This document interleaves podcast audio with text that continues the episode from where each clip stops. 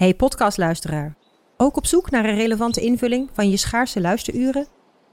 Tune dan in op de podcastserie ESG, even samengevat van BNP Paribas. Wij, Marloes en Aldert, spreken daar duurzame voorlopers en wereldverbeteraars. Waarover dan? Nou, bijvoorbeeld of we ooit duurzaam kunnen gaan vliegen. En waarom koeien in de stad nou een goed idee is? Dat en meer elke twee weken in een nieuwe aflevering. Dus abonneer je. ESG, even samengevat. Ik ben al jaren ondernemer, maar waar moet ik eigenlijk allemaal aan denken nu ik voor het eerst personeel wil aannemen, voor het eerst ga importeren of voor het eerst een bedrijfslocatie zoek? Weet wat je wel of niet moet doen bij zaken die je voor het eerst oppakt. Check kvk.nl voor praktische stappenplannen. KVK, hou vast voor ondernemers.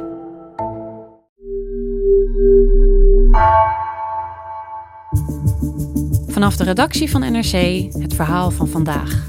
Mijn naam is Geertje Tunter.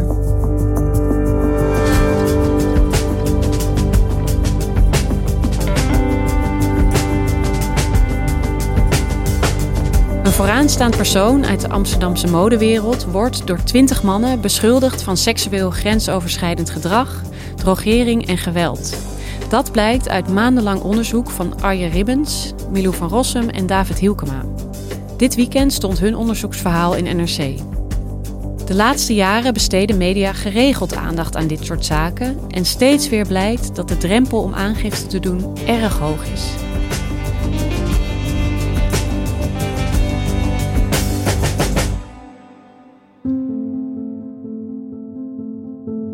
Sinds 2010 doen er uh, geruchten de ronde in de Amsterdamse gay scene over een man. Een man die nu uh, 32 is en die toen dus 11 jaar jonger uh, was. En de geruchten die de ronde gingen waren dat hij jonge jongens uit de provincie bij hem thuis uitnodigde. En nou, die, de verhalen waren dat hij ze aanrandde, dat hij ze verkrachtte dat hij ze soms drogeerde. Hij is directeur van een uh, stichting die MOAM heet. Dat is een samenstrekking van mode en Amsterdam. En dat is een, een stichting die in 2014 is opgericht en die allerlei projecten organiseert op het gebied van mode en later ook op andere terreinen van de kunst. Ja, en, dit weekend stond er een verhaal over hem in de krant, een onderzoeksverhaal. En jij bent mede-auteur van, dat, uh, van dat artikel. Ja, in december vroeg Milou van Rossum, uh, onze moderedacteur, uh, me of ik haar wilde helpen met onderzoek naar deze man.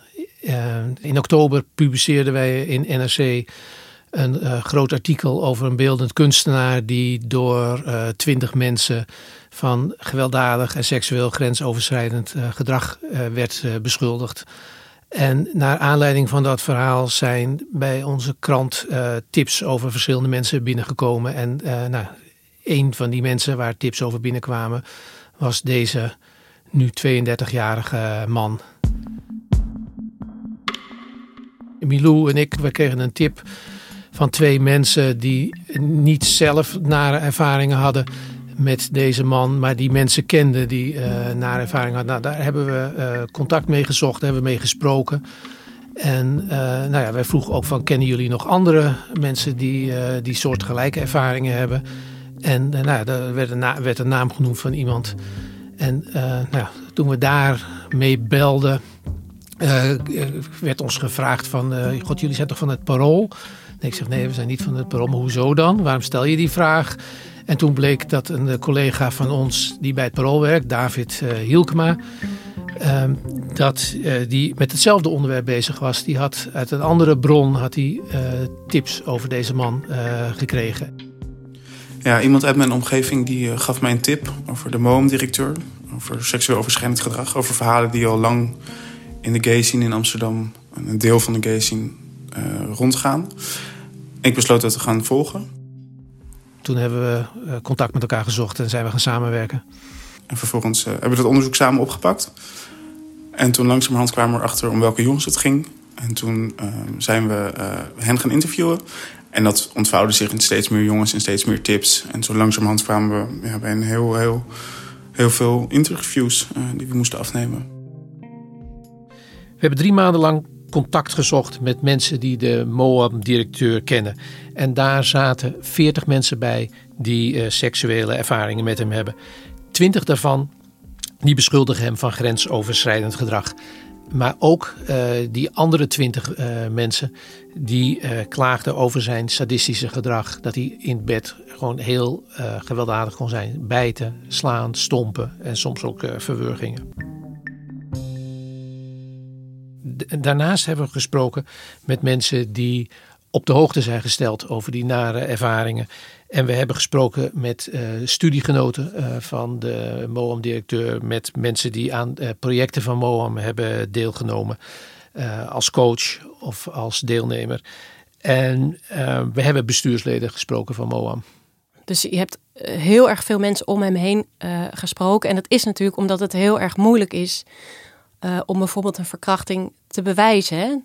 Wij zijn niet bij die ervaringen geweest waar die uh, jonge mannen over vertelden. Maar je kunt wel, er zijn wel manieren om, uh, om erachter te komen van nou ja, of die verhalen plausibel zijn. dus je kunt vragen aan wie heb je dat ooit verteld? heb je daar ooit over gechat met, met vrienden? Heb je uh, foto's? Uh, je zegt dat je, bent, dat je uh, gewond bent geraakt. heb je daar foto's van? Nou, en zo zijn er allerlei bewijsstukken te verzamelen. En um, uit al die gesprekken die jullie gevoerd hebben, documenten die jullie hebben gezien, um, wat voor beeld kwam daaruit naar voren? Wat is zeg maar de, de werkwijze van, van deze man? Het is iemand die op sociale media uh, op zoek ging naar uh, jonge jongens. veel van die jongens die hem nu van overschrijdend gedrag beschuldigen, waren destijds 16, 17, 18 jaar oud. Kwamen uit de provincie. hadden vaak iets met mode. Hè, dat kon hij kennelijk uit hun profiel op Facebook opmaken. En vanuit het niets stuurde hij hen een uh, vriendschapsverzoek. En uh, nou ja, als dat geaccepteerd werd, ontstond er uh, soms een, een correspondentie waarin hij vleiende opmerkingen aan ze maakte. Dus het was voor de jongens ook een, bijna een erkenning van een, een jongen die het gemaakt had in Amsterdam om naar de stad toe te komen. Een van de quotes is ook: He was a ticket to town. Jongens die uh, reageerde op het uh, vriendschapsverzoek van de MOAM-directeur.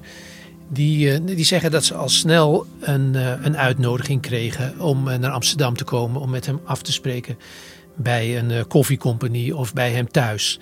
En nou ja, bij die ontmoeting was hij dan heel charmant en dan schepte hij op over zijn relaties in de modewereld. En dan beloofde hij ze van alles. Ik kan je introduceren bij een modellenbureau.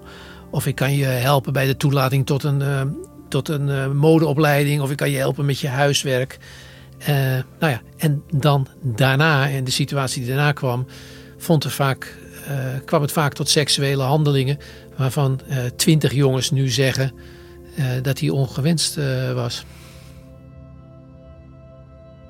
En nou ja, bij de afspraak ging het al snel richting het seksuele. Dat hebben we meermaals gehoord van die jongens. Van opeens werd ik op mijn mond gezoend zonder dat, dat er aanleiding voor was. Het was niet het moment daarvoor. We zaten niet romantisch naast elkaar, maar opeens gebeurde het. Meermaals uh, hebben we ook gehoord dat ze een drankje kregen aangeboden. Dat ze daarna niet het gevoel hadden dat, dat ze er nog bij waren. Uh, om vervolgens wakker te worden of halverwege wakker te worden. En het gevoel te hebben dat ze zijn misbruikt, verkracht, aangerand. Weg zijn gegaan. Een heel naar gevoel daar hem over hebben gehouden zichzelf de schuld daarvan geven door te zeggen: Ik ben naar hem toe gegaan. Het is mijn verantwoordelijkheid geweest. Um, maar wel vervolgens daar de eerste seksuele ervaring te hebben opgedaan. En niet meteen, niet altijd direct, maar soms ook wel. Een heel naar gevoel daarin hebben overgehouden. Uh, het gevoel te zijn misbruikt, uh, verkracht.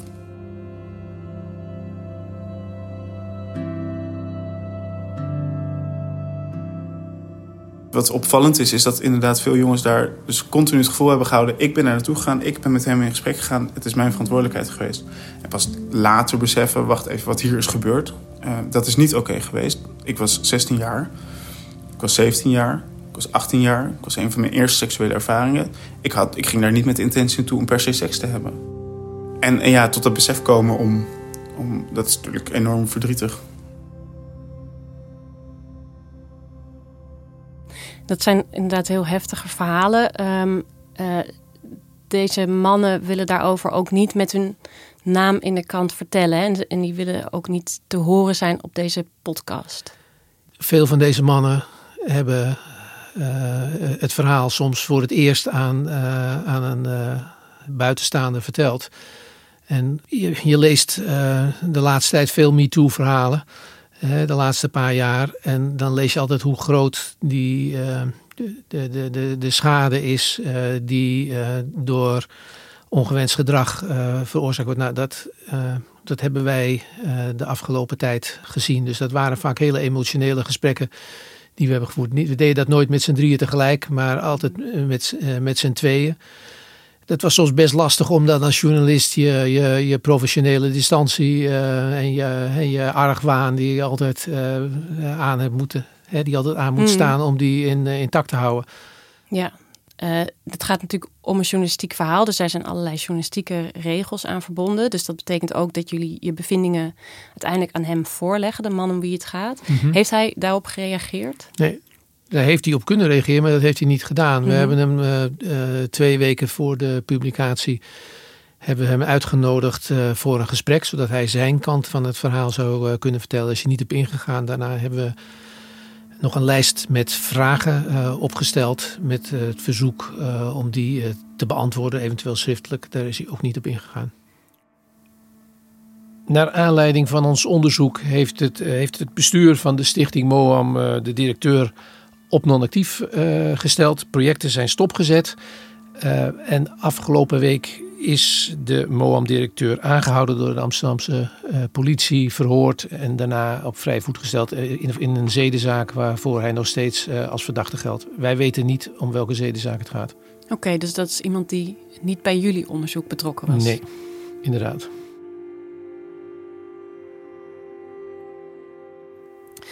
Um, Arjen, jullie hebben hier onderzoek naar gedaan en komen hier nu dus mee naar buiten. Je vertelde al dat de aanleiding een andere zaak van seksueel geweld was. En het valt op dat veel van dit soort verhalen via de media naar buiten komen. Heb jij daar een verklaring voor? Nou, voor het onderzoek dat wij nu gedaan hebben, is er een hele uh, plausibele verklaring. Van de twintig mannen waren er tien uh, minderjarig op het moment dat ze die nare ervaring uh, hadden. Mm -hmm. Uh, ze realiseerden zich op dat moment niet wat hen was overkomen. Dat heeft soms jaren geduurd voordat ze tot, uh, tot het besef kwamen dat ze uh, misbruikt waren. Daar ging soms therapie aan vooraf. 9 van de 20 mannen zijn in therapie uh, geweest. Ja.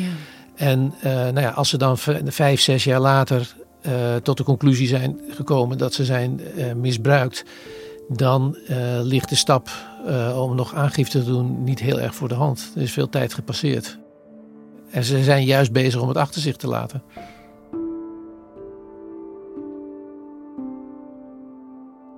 Ja, en um, nou, dat kun je natuurlijk goed voorstellen. Aan de andere kant, het gaat om strafbare feiten. Uh, kunnen zij nog aangifte doen? Zeker. Verkrachting is een feit, een strafbaar feit dat niet verjaart. -hmm. uh, twee jongens, hè, twee van die twintig mannen, die geprobeerd hebben na jaren alsnog aangifte te doen. De een deed dat bij roze in blauw en de ander bij de aangiftelijn. En uh, in beide gevallen hadden die, uh, hadden die mannen het gevoel dat ze niet serieus genomen werden door de politie. En lieten ze het uiteindelijk bij een, een melding. En nee, dat is iets wat ook uit onderzoek naar voren is gekomen. Vorig jaar heeft de inspectie Justitie en Veiligheid een onderzoek gehouden over aangifteprocedures bij seksueel misdrijven. En de conclusie was dat die aangifteprocedure door slachtoffers als uh, negatief werd ervaren. Die moest verbeteren, was de, de slotconclusie van het onderzoek. En um, uh, je zegt dat proces wordt als onprettig ervaren. Uh, waar zit hem dat dan in? Als je bij de zedenpolitie komt en je wilt aangifte doen, dan, dan, dan vraag je om een strafprocedure. Dan uh, legt, leggen de, de regisseurs in kwestie, die leggen je uit wat de consequenties is van zo'n uh, verzoek. Mm -hmm. He, dat dat niet anoniem is. Dat je he, je naam dus bij, uh, bij de vermeende dader genoemd gaat worden. Dat, je, dat als een procedure heel lang kan duren. Dat er uiteindelijk een rechtszaak komt.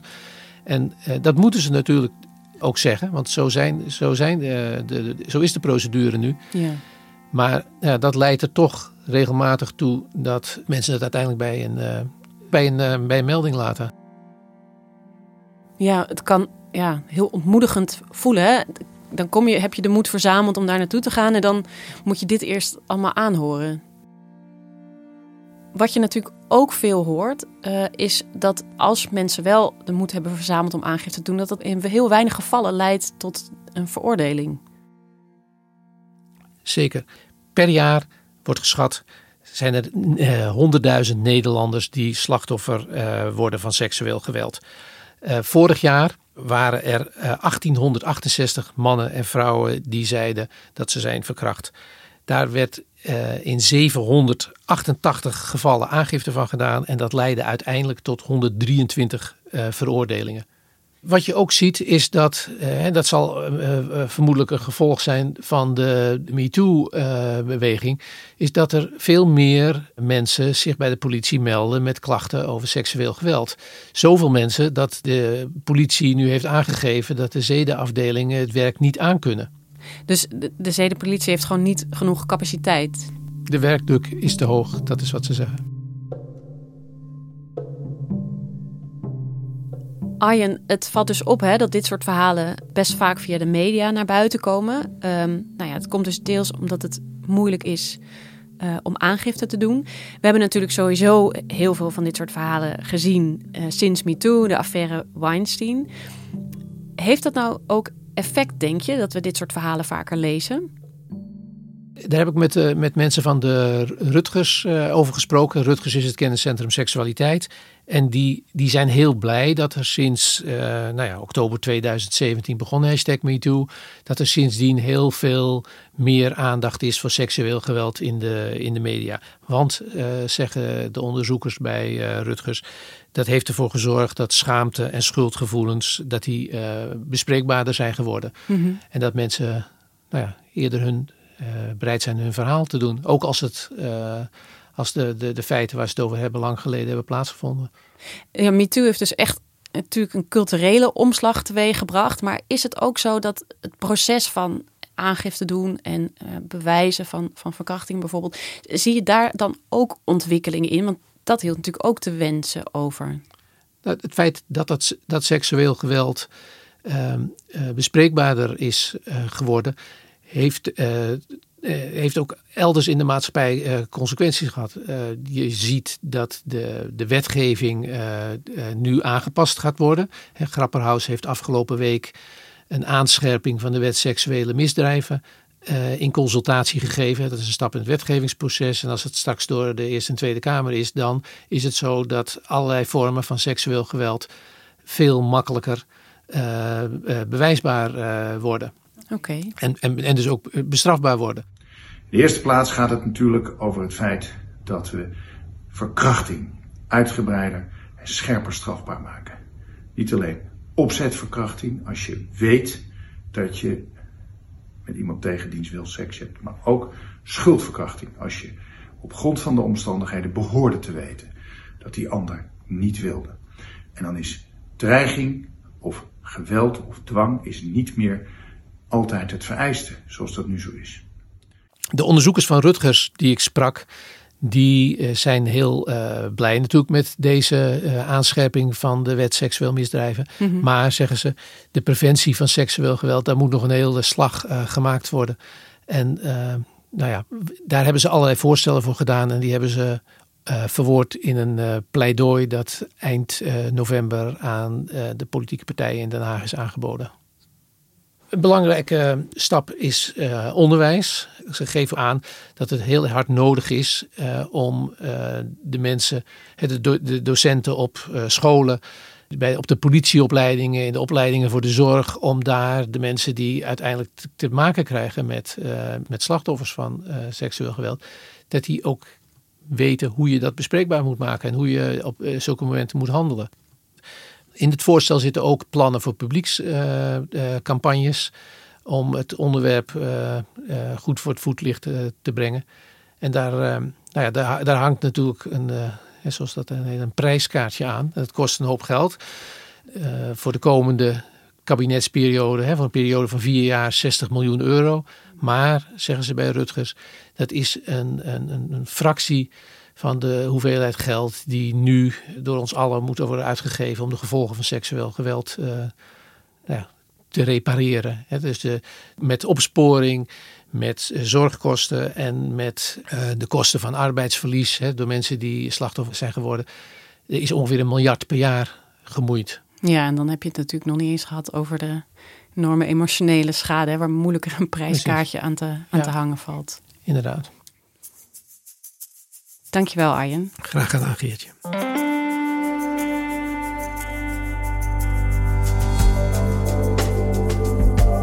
Je luisterde naar Vandaag, een podcast van NRC.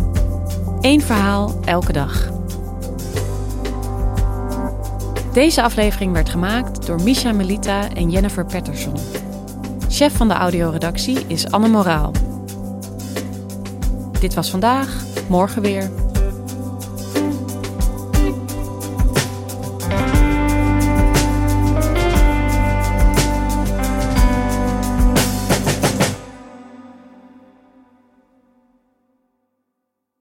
Technologie lijkt tegenwoordig het antwoord op iedere uitdaging. Bij PwC zien we dit anders. Als we de potentie van technologie willen benutten, kunnen we niet zonder een menselijk perspectief. Human-led, tech-powered noemen we dat. Ga naar pwc.nl.